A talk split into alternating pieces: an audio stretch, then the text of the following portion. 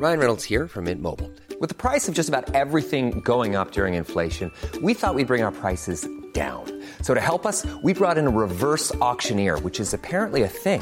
Mint Mobile unlimited premium wireless. Ready to get 30, 30, bit to get 30, bit to get 20, 20, 20, bit to get 20, 20, bit to get 15, 15, 15, 15 just 15 bucks a month. So, Give it a try at mintmobile.com slash switch. $45 upfront for three months plus taxes and fees. Promo for new customers for limited time. Unlimited more than 40 gigabytes per month. Slows. Full terms at mintmobile.com. Mother's Day is around the corner. Find the perfect gift for the mom in your life with a stunning piece of jewelry from Blue Nile. From timeless pearls to dazzling gemstones, Blue Nile has something she'll adore. Need it fast? Most items can ship overnight. Plus, enjoy guaranteed free shipping and returns. Don't miss our special Mother's Day deals. Save big on the season's most beautiful trends. For a limited time, get up to 50% off by going to BlueNile.com. That's BlueNile.com. Burrow's furniture is built for the way you live. From ensuring easy assembly and disassembly to honoring highly requested new colors for their award-winning seating, they always have their customers in mind. Their modular seating is made out of durable materials to last and grow with you. And with Burrow, you always get fast, free shipping. Get up to 60% off during Burrow's Memorial Day sale at burrow.com slash ACAST. That's burrow.com slash ACAST. burrow.com slash ACAST. Palmemordet Sydafrikaspåret del 8 Poliserna och Sydafrika Sveriges statsminister Olof Palme är död. 90 000. Ja, det är mord på Sveavägen. Hörde de säger att det är Palme som är skjuten. Mordvapnet med säkerhet är en Smith Wesson, en revolver kaliber .357. Inte ett svar. Finns inte ett svar. För jag har inget. Och jag har inte varit Varför skulle jag göra Polisen söker en man i 35 till 40-årsåldern med mörkt hår och lång mörk rock. Välkomna till podden Palmemordet som idag görs av mig, Tobias Henriksson på PRS Media. Som vanligt vill jag börja med att påminna er om att Palmemordet fram till årsskiftet 2022-2023 kommer ut varannan vecka på grund av omständigheter utanför vår kontroll. De veckor då det inte kommer några nya avsnitt, ja då sänder vi istället repriser av uppmärksammade avsnitt bland de cirka 350 sådana som finns att välja på. Självklart dras inga pengar på Patreon för repriserna, så dessa kommer till er som en ren bonus. Om du vill veta mer om varför vi har tvingats ta det här beslutet, lyssna på reprisavsnitt 1 om Alf E. Men om du vill sponsra de nya avsnitten som kommer så gör du det lättast på patreon.com palmemodet. Alltså patreon.com palmemodet. Här väljer du en summa som podden får per publicerat avsnitt. Och de veckor som det kommer repriser eller om vi någon vecka inte gör något avsnitt, ja då dras såklart inga pengar. Och fler sätt att stötta oss på, ja det hittar du i avsnittsbeskrivningen. Det här är avsnitt 357 och på uppmaning av en lyssnare tänkte vi egentligen ägna hela detta avsnittet åt vapen och ammunition. Kopplingen till typen av revolver och ammunition som tros ha använts är ju uppenbar. Men med tanke på att vi tvingats ta beslut om att sända nya avsnitt varannan vecka har vi inte kunnat ta de kontakter som krävdes för att göra ett sådant avsnitt om de sakerna. Så jag lovar att det kommer, men inte just i det här avsnittet. Stort tack för en toppenidé säger vi till den här lyssnaren. Idag ska vi istället fortsätta på den inslagna vägen och prata Sydafrika. Vi har nu kommit till avsnitt 8 i den här serien och säg gärna till om ni vill att vi ska bryta av med fristående avsnitt eller andra mindre serier så att det inte blir för mycket av det goda på en gång. Hittills har vi försökt sammanfatta lite av det som ledde upp till motsättningarna och apartheid i Sydafrika. Vi har pratat om Nelson Mandela och Palmes roll mot apartheid. Och vi har lärt känna de personer som på något sätt varit inblandade i mordet. I alla fall enligt ryktena.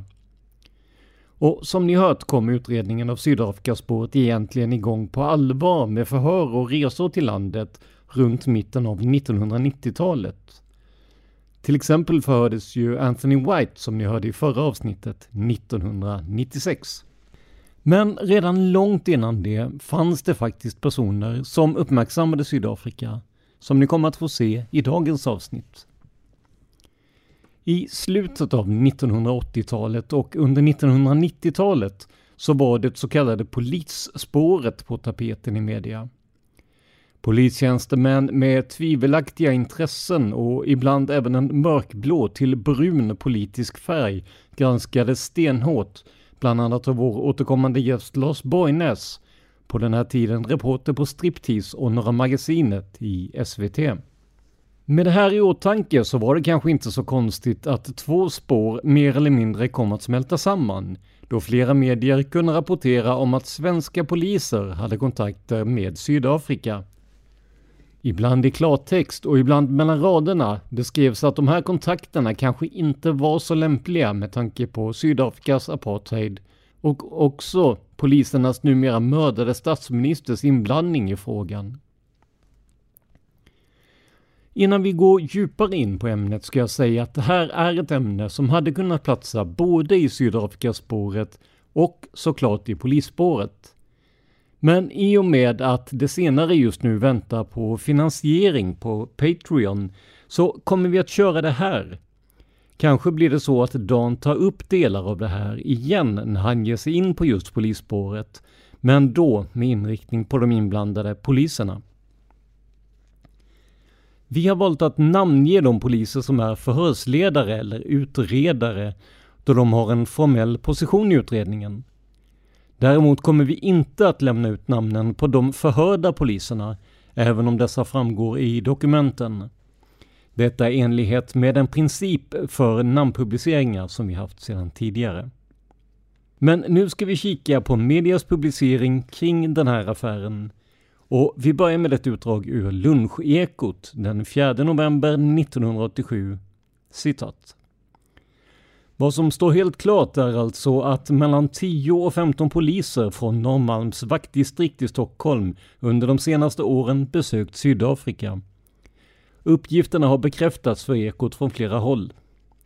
Andra uppgifter som Ekot tagit del av gör gällande att polismännen under sina besök haft kontakter med den sydafrikanska polisen och deltagit i övningar och utbildning under sina resor. Resor som för övrigt uppges ha skett i grupp. Polismännen skulle också efter hemkomsten försökt värva sina svenska kollegor till att resa till Sydafrika för att, som de uttrycker det, hjälpa den vita regimen. De här uppgifterna tillbakavisas bestämt av Norrmalmspolisen. Vakthavande befäl Bo A säger att det varit frågan om turistresor, inget annat.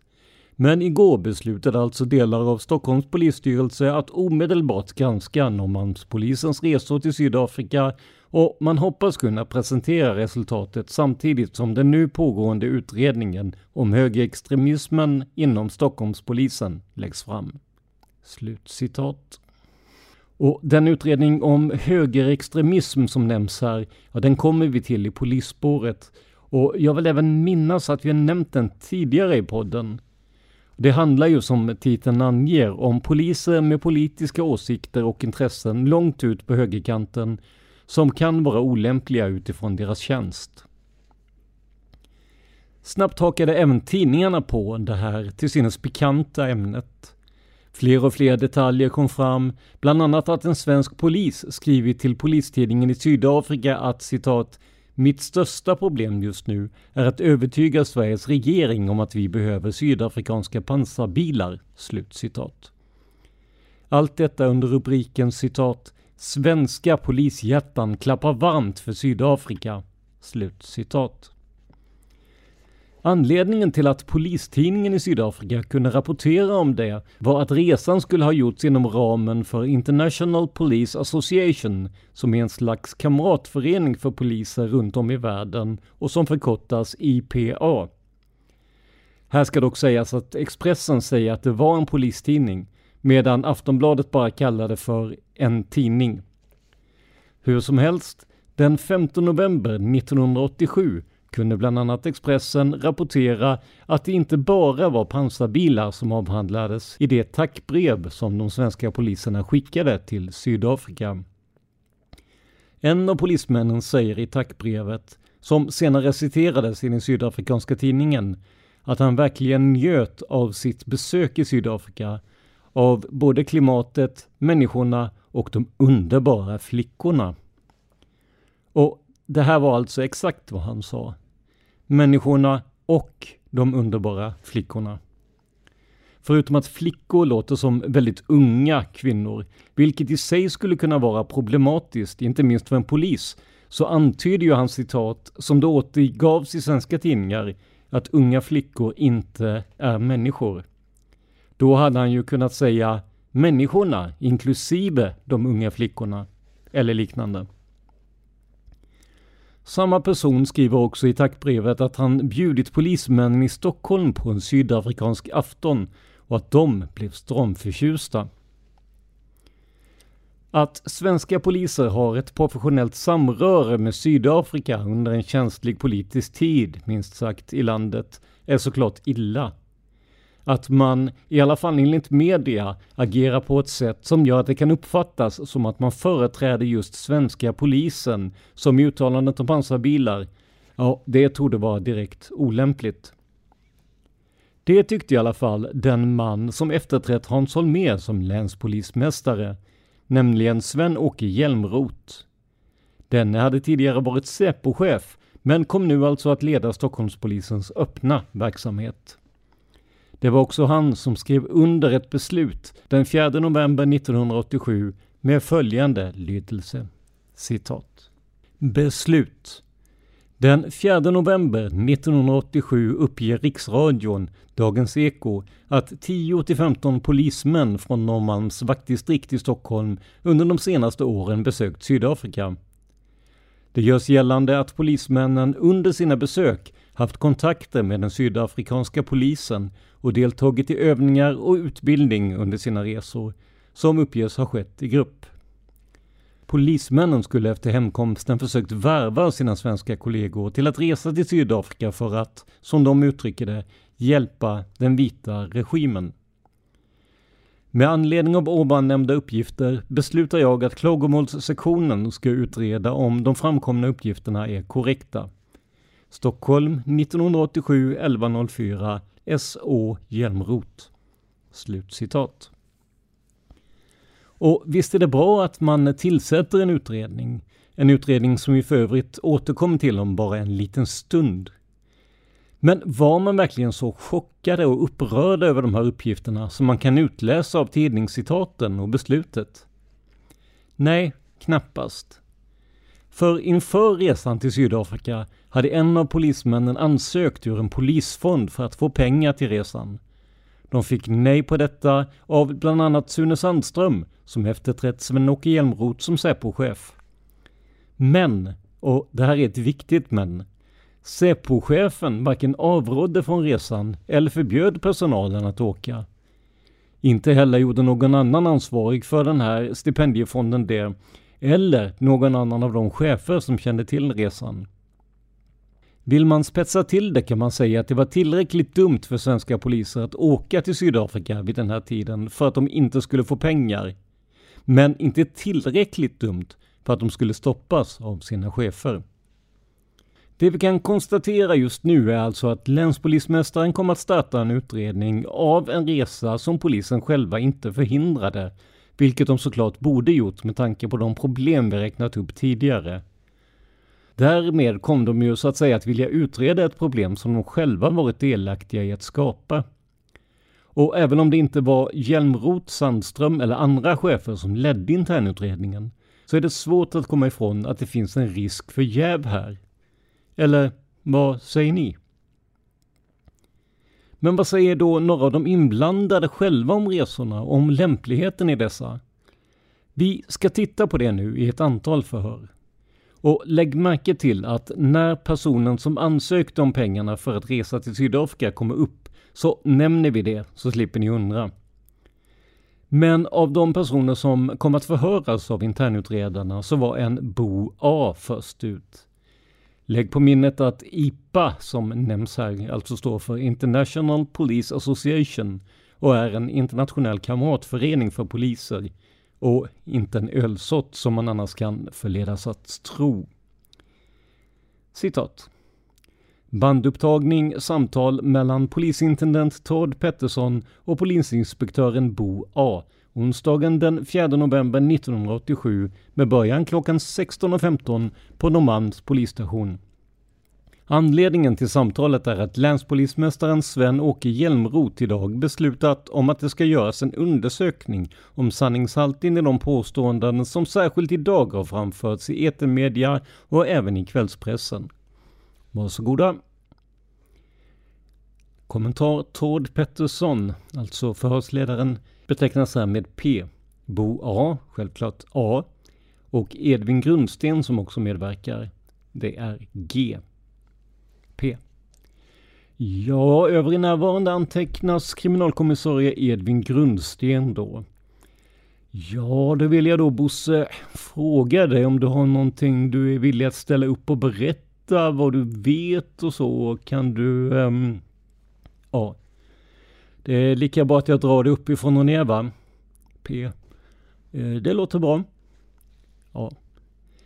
Igår när jag gjorde nattur så vid eh, 22-tiden så blev jag uppringd av en kvinna från Dagens Eko som påstod att det fanns rykten i omlopp och hade nått massmedia om att det skulle finnas några poliser på Norrmalm som hade besökt Sydafrika och eventuellt deltagit i någon form av utbildning i Sydafrika. Och då sa jag det att rykten om att poliser hade besökt Sydafrika, det, det hade jag hört. Men jag känner bara till en man som har besökt Sydafrika i en kombinerad semester och bröllopsresa. Och det är Rickard L i min tur. När det här ryktet första gången dök upp om att det var någonting på gång som rörde Sydafrika, det är väl ungefär en månad sedan, då gick jag på en utsättning ute i turen och så sa jag ah, det att nu går det rykten om Sydafrika. Nu vill jag veta om det är någon mer i turen som har varit i Sydafrika än Rickard. För det, det visste jag. Det kände jag till sedan tidigare. Men det var det inte. Och sen har jag alltså enligt samstämmiga uppgifter då blivit felciterad vad jag har sagt. Jag har alltså känt till ett rykte om att ett tiotal Stockholmspoliser skulle ha varit i Sydafrika. Vad de har gjort där, om de varit där på semesterresa eller vad de har gjort, det har jag ingen aning om. Utan det är bara ett rykte som så att säga nått det här verkstadsgolvet här nere för cirka en månad sedan. Och det är en viss skillnad på om man läser telexet eh, som tydligen funnits i TT-meddelandet att jag har bekräftat att det är ett tiotal poliser som har besökt Sydafrika. Det har jag alltså inte gjort. Jag har bekräftat att ett rykte har funnits om att det är ett tiotal Stockholmspoliser som har besökt Sydafrika. Och med anledning utav det ryktet för eh, en månad sedan så har jag alltså gått ut i min egenskap av chef och frågat om det är någon mer än den jag kände till i turen som har varit i Sydafrika och i så fall vad de har gjort där. Men det har alltså inte varit någon mer. De här tiotal som ryktet talar om har jag ingen aning om vilka det är. Överhuvudtaget inte om det varit några där heller. Och det är en viss skillnad över vad man kan, hur man har reagerat och hanterat eh, det här på massmedia. Sen den här kvinnan från Dagens Eko ringde hon hem till mig idag på eftermiddagen. Och då påpekade jag för henne att eh, det här har du citerat mig helt felaktigt i. Och då sa hon, jaha, sa hon. Det var den enda kommentaren som överhuvudtaget gavs va. Sen de kontakter jag har haft, alltså massmediakontakter efter det, så har jag tillrättalagt det här. Och, och, det har, och det har jag fått i alla fall den föreställningen om att det har man accepterat och trott och förstått alltså att det är felcitat ifrån början som ligger till grund för allt. P. Eh, du nämner din tur. Vilken eh, tur är det? Är det någon bokstavstur då? Ja. Eh, det är A-turen ja. P. Ja. P. Jaha, du är chef för A-turen då. A. Mm. P. Och eh, du har frågat dem i A-turen då om det inte är någon mer än Rickard eh, som du säger? Ja. Nej, det är ingen mer än Rickard L som har besökt Sydafrika. Och hans besök är ju, så vitt jag förstår, ytterligt oskyldigt. Därför att han har ju tagit det ad notam, det som finns i IPA-foldern, på att man gärna som på semestern kan besöka Sydafrika och ta kontakt med sydafrikanska kollegor. Kommentar. Ad notam betyder ungefär att man lägger något på minnet eller rättar sig efter något. Slutkommentar. Och när han eh, beslutar sig för att åka till Sydafrika årsskiftet 84-85 då gick han upp någonstans på polishuset hos någon ledningsfunktionär plus till Bergsgatan på Kamraternas fack och frågade om han eh, om de tyckte att han kunde åka dit och ta kontakt med den här kollegan. Det tyckte de var alldeles utomordentligt att han vidgade sina vyer och i samband med det här då nyttjade den eh, IPA-kontakt som han hade fått. Inom parentes sagt så var det en kille som jobbade på tekniska roten utanför någon storstad. P. I eh, Sydafrika? Ja, i Sydafrika. Ja, som man hade kontakt med. Och eh, ja, det var en normal IPA-kontakt eh, och, och, därför så eh, tycker jag det intressanta är egentligen huruvida IPA fortfarande ska ha kontakt med Sydafrika. Man kan knappast kritisera någon enskild befattningshavare så länge man har IPA-kontakten kvar. Och högsta beskyddare utav IPA är ju faktiskt Holger Romander och det har aldrig diskuterats om man ska eh, upphöra med de kontakterna. P. Så eh, polisen i Sydafrika, de har möjlighet då att vara med i IPA? Ja, de är med. P. De är med, ja. Ja, de är med. 1907s kalender så finns kontaktmännen där. Och där, eh, där där säger man att det är nyttigt för poliser att besöka Sydafrika och sydafrikanska kollegor som ingår i IPA. Och det är 1987 års kalender. Det har aldrig ifrågasatts om man ska dra sig ur det samarbetet eller inte. Och, då tycker jag att det är lite magstarkt att kritisera enskilda poliser som är med i IPA. När man inte går så att säga på pudelns kärna, för då ska man säga upp det samarbetet med dem. P. Vi ska väl bifoga den där IPA-kalendern sen till den här undersökningen. Ja, jag har väl inget mer. Har du Edvin någonting? G. Ja, du säger att du hört ett rykte om ett tiotal poliser skulle ha varit i Sydafrika. Kan du närmare tala om varifrån detta rykte kommer? A. Nej, det kan jag inte. Utan hur ryktet, rykten uppstår och i det här verket uppstår det mängder med rykten och de tenderar att, eh, ja, det blir en höna av en fjäder. Men jag vet inte var det ryktet kom ifrån. Jag har för mig alltså fått i viss mån bekräftat. Det här är en efterhandskonstruktion. Jag har fått bekräftat att det kom från polisstyrelsen via de fackliga kanalerna att man i ett annat ärende som man hade att behandla hade kommit i kontakt med eventuella resor till Sydafrika. Och det ryktet det nådde oss här nere på polisstationen. Och då tycker jag det är angeläget att ta reda på om det är några andra kollegor i min tur som har varit i Sydafrika än den jag redan kände till. Därför att jag är alltså mån om att det är rumsrent så att säga ibland de, eh, den personal som jag får befäl över. How would you like to look five years younger? In a clinical study, people that had volume added with Juvederm Voluma XC in the cheeks perceived themselves as looking five years younger at six months after treatment. Look younger, feel like you. Add volume for lift and contour in the cheeks with Juvederm Voluma XC. Reverse signs of aging by adding volume to smooth laugh lines with Juvederm Volure XC. For important safety information and to find a licensed specialist, visit juvederm.com. That's J U V E D E R M.com. Not for people with severe allergic reactions, allergies to lidocaine, or the proteins used in Juvederm. Common side effects include injection site redness, swelling, pain, tenderness, firmness, lumps, bumps, bruising, discoloration, or itching. There's a risk of unintentional injection into a blood vessel, which can cause vision abnormalities, blindness, stroke, temporary scabs, or scarring. Talk to a licensed specialist to find out if it's right for you. Even when we're on a budget, we still deserve nice things. Quince is a place to scoop up stunning high end goods for 50 to 80% less than similar brands.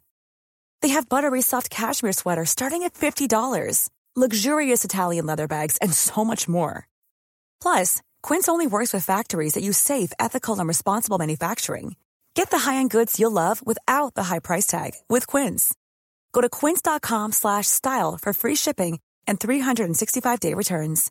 How would you like to look five years younger? In a clinical study, people that had volume added with Juvederm Voluma XC in the cheeks perceived themselves as looking five years younger at six months after treatment. Look younger, feel like you. Add volume for lift and contour in the cheeks with Juvederm Voluma XC. Reverse signs of aging by adding volume to smooth laugh lines with Juvederm Volure XC. For important safety information and to find a licensed specialist, visit juvederm.com. That's J U V E D E R M.com. Not for people with severe allergic reactions, allergies to lidocaine, or the proteins used in Juvederm. Common side effects include injection site redness, swelling, pain, tenderness, firmness, lumps, bumps, bruising, discoloration, or itching. There's a risk of unintentional injection into a blood vessel, which can cause vision abnormalities, blindness, stroke, temporary scabs, or scarring. Talk to a licensed specialist to find out if it's right for you.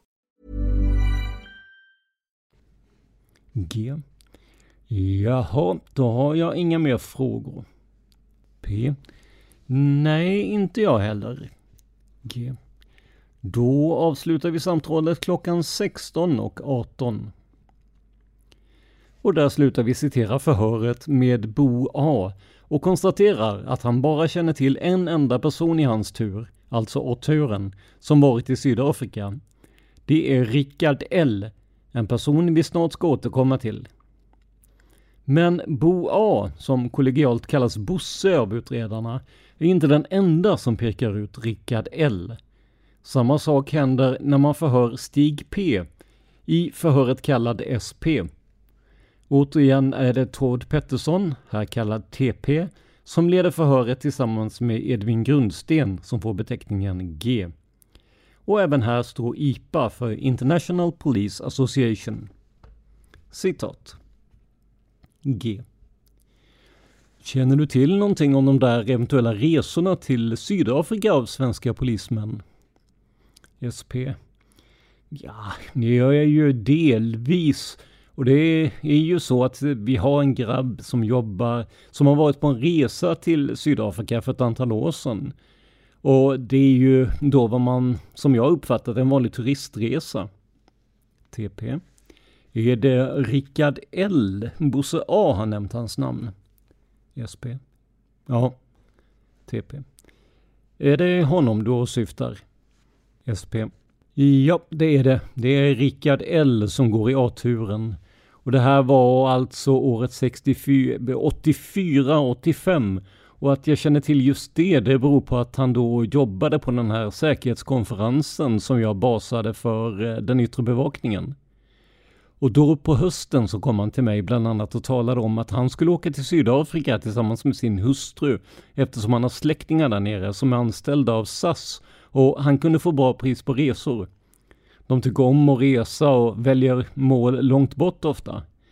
Han frågade mig då om eh, det där kunde uppfattas på något sätt kontroversiellt och det kunde det ju naturligtvis göra.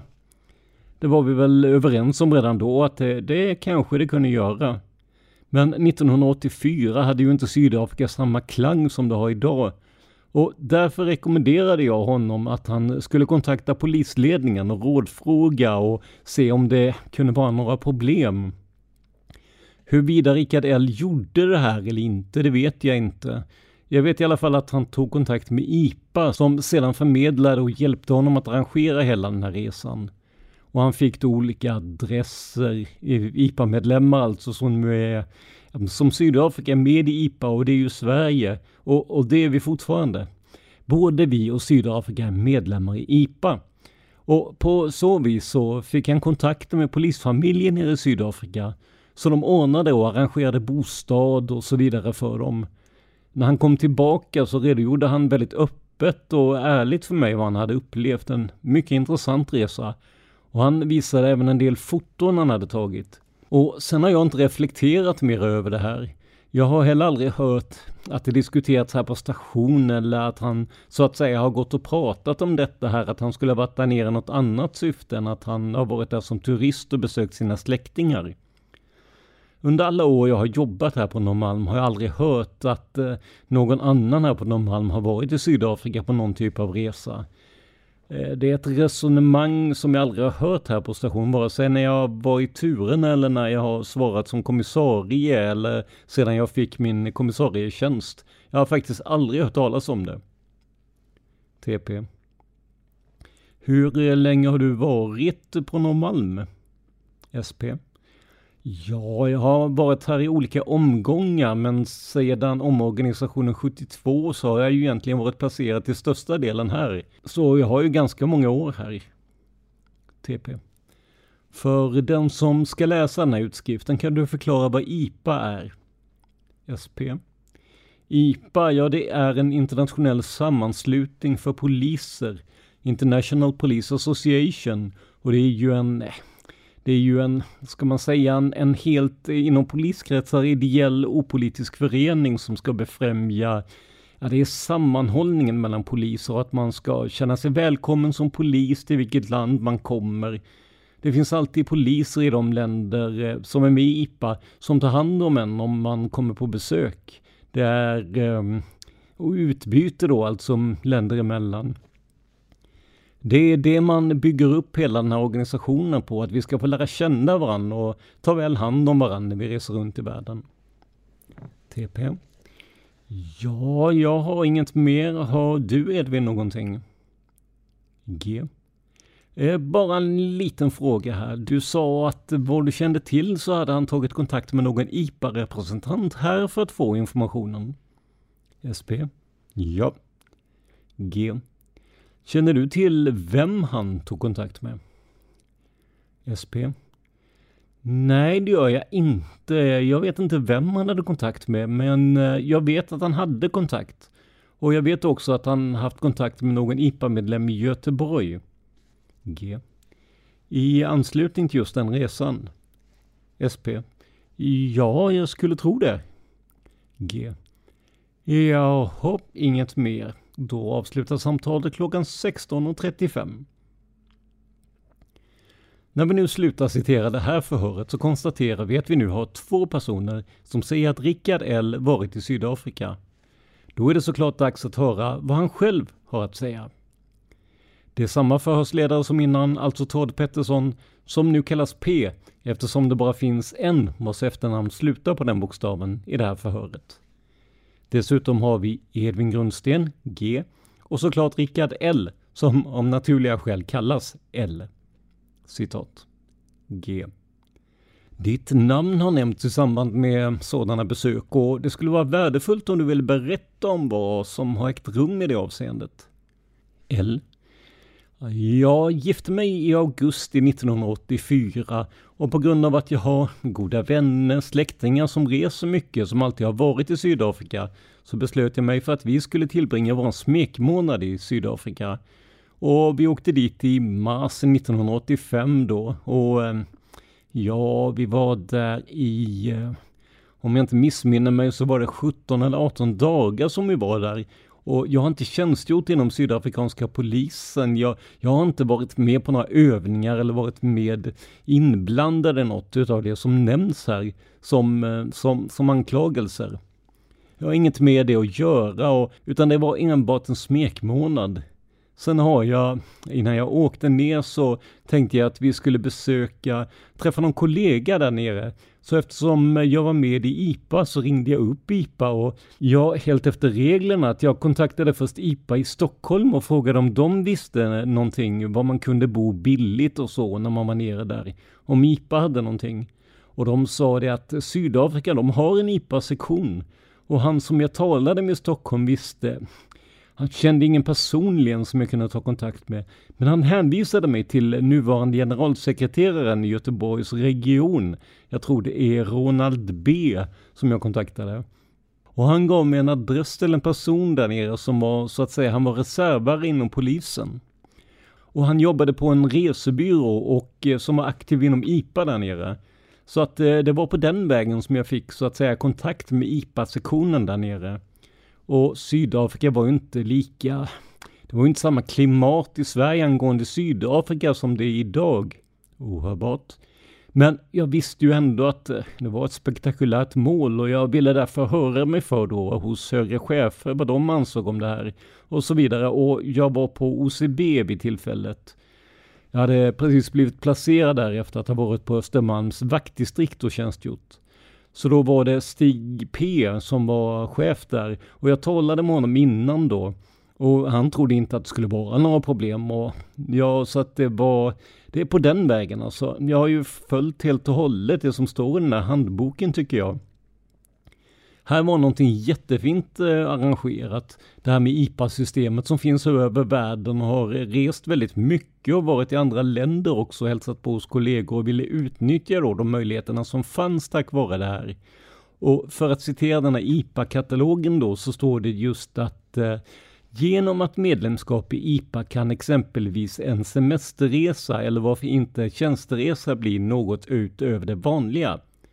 Och det kan man ju säga ironiskt nu att det har ju verkligen blivit av det.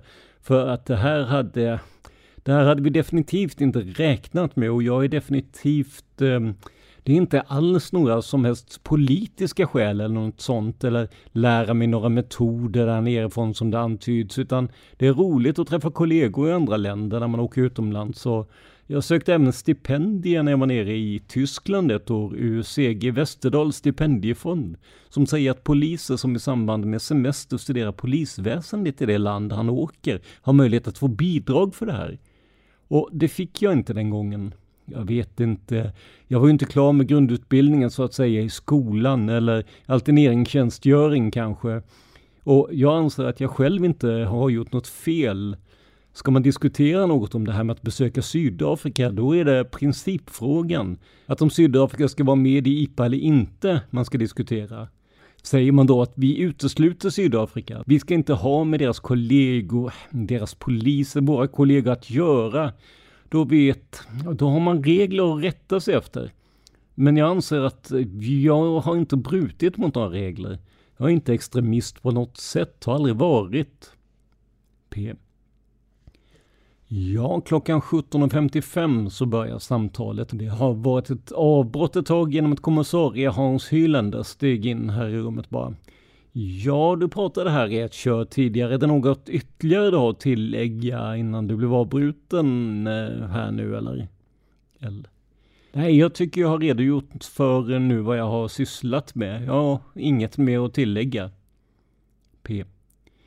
Vi har ju pratat med Stig P här tidigare och han har ju bekräftat det här du säger, att du har frågat honom.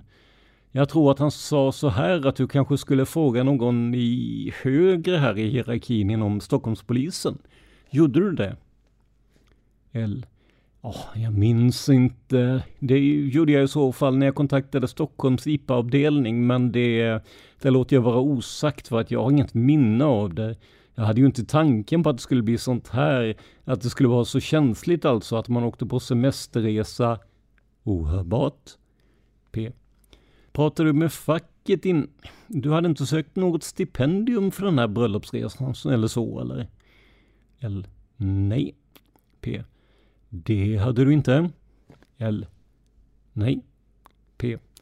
Ja, Edvin, varsågod. Eller G. Vem... Eh, kommer du ihåg vem på IPA här i Stockholm du talade med? L. Eh, nej, det kommer jag inte ihåg. G. Var det en man eller kvinna? L. Ja, det är så länge sedan. P. Du sa man förut här när du berättade spontant. L. Ja, jag kommer ihåg i alla fall att jag sökte Igor S. För det var den enda personen som jag kände till namnet på i IPA i Stockholm. Men jag tror att han hade det här var alltså hösten 84. Jag tror att han hade slutat då eller bytt plats där uppe. G. Ja, du har alltså utöver Sydafrika som du har besökt i egenskap utav medlem i IPA så har du under liknande förhållanden, ja, bortsett från det då att naturligtvis inte var bröllopsresa, även besökt IPA-medlemmar i andra länder. L. Ja, i samband med resa alltså. Det har inte varit en resa inriktad på att studera polisverksamhet. G. Nej. L. Utan man har varit på en ort som i somras nu. Eh, då var jag nere i Holland och gick en marsch som heter Nijmegen och eh, då passade vi på och hälsade på kollegorna även där då. G. Jaha, eh, känner du till huruvida andra kollegor här från Stockholm har besökt Sydafrika? L. Ja, jag vet att det är några till som har gjort det. G. Det vet du? L. Ja, men vad de gjort där nere det, det kan jag inte spekulera i för där vet jag lika lite. Alltså, det är bara rykten va? G. Ja, har du någon mer fråga? P. Ja, du kanske ska berätta. Bodde du hos någon polis då eller eh, där nere eller? eller? Ja, vi bodde hos en, han var, jobbade på tekniska roten i Springs som ligger utanför Johannesburg, ungefär fem mil utanför Johannesburg. P. Ja. L. Och han eh, var alltså chef för den tekniska fingertrycksavdelningen där. Och han fick vi bo hos då direkt när vi kom dit för att vi hade ingenstans och vi hade inte planerat något hotell, bokat något hotell ohörbart. Och sen köpte vi då en flygbiljett att flyga runt på olika platser där och titta och P. Jaha. L. Så då bodde vi på ett hotell sen. Men det var den kollegan i Springs då som vi eh, och det där är också lite lustigt när massmedia målar upp att man har varit i kontakt med poliser. Då antar samtliga att eh, det är de här kravallutrustade blodtörstiga poliserna då som eh, men det var en civil kollega då som hade ett kontorsjobb där och som vi fick bo hos. Och det var inga politikdiskussioner eller något sådant utan det här eh, utan de hade någon släkting i Sverige också som de hälsade på ohörbart. P. Jaha. G. Besökte du överhuvudtaget någon polisstation eller? L. Vi var på en före detta polisstation som var nedlagd. Som hade någon typ av, vad ska man säga, ja mäss är väl inte rätta ordet, men en som en restaurang där de träffades och sådär. Men där, eh, där bjöd de på en eh, som de kallar för brajo, barbecue eller grillafton då. Och jag, eh, alltså det var inte mellan en massa poliser utan det var han då som vi bodde hos där som eh, Men jag gjorde studiebesök på polismuseum i Pretoria och, eh, och så visade de Åkte de runt och visade några minnesmärken och sådär Som de hade byggt då men det var Det var inget allvarligare Yeah. Och det var alltså inga polisiära aktiviteter, utbildning eller träning eller någonting sådant. L. Inte. Jag såg inte någon polisiär aktivitet överhuvudtaget mer än en trafikkontroll som de hade som eh, där Ja, vi såg att eh, vi blev stoppade för, eh, som vi körde igenom då, det var inte något samtal eller något sånt utan ja, vi var ju uppe på deras IPA-kansli också i Pretoria där, där en personlig vän till Ronald B jobbade. Hon hette Dos Engelbrecht hette hon och jobbade på IPA där nere. Och det var då jag var på polismuseumet också där. Det var, ja det ligger precis kvarteret bredvid så att säga, som hon visade där. G. Inget mera? P. Nej, det... G. Nej, då avslutas samtalet klockan 18.03. Hej, it's Danny Pellegrino from Everything Iconic.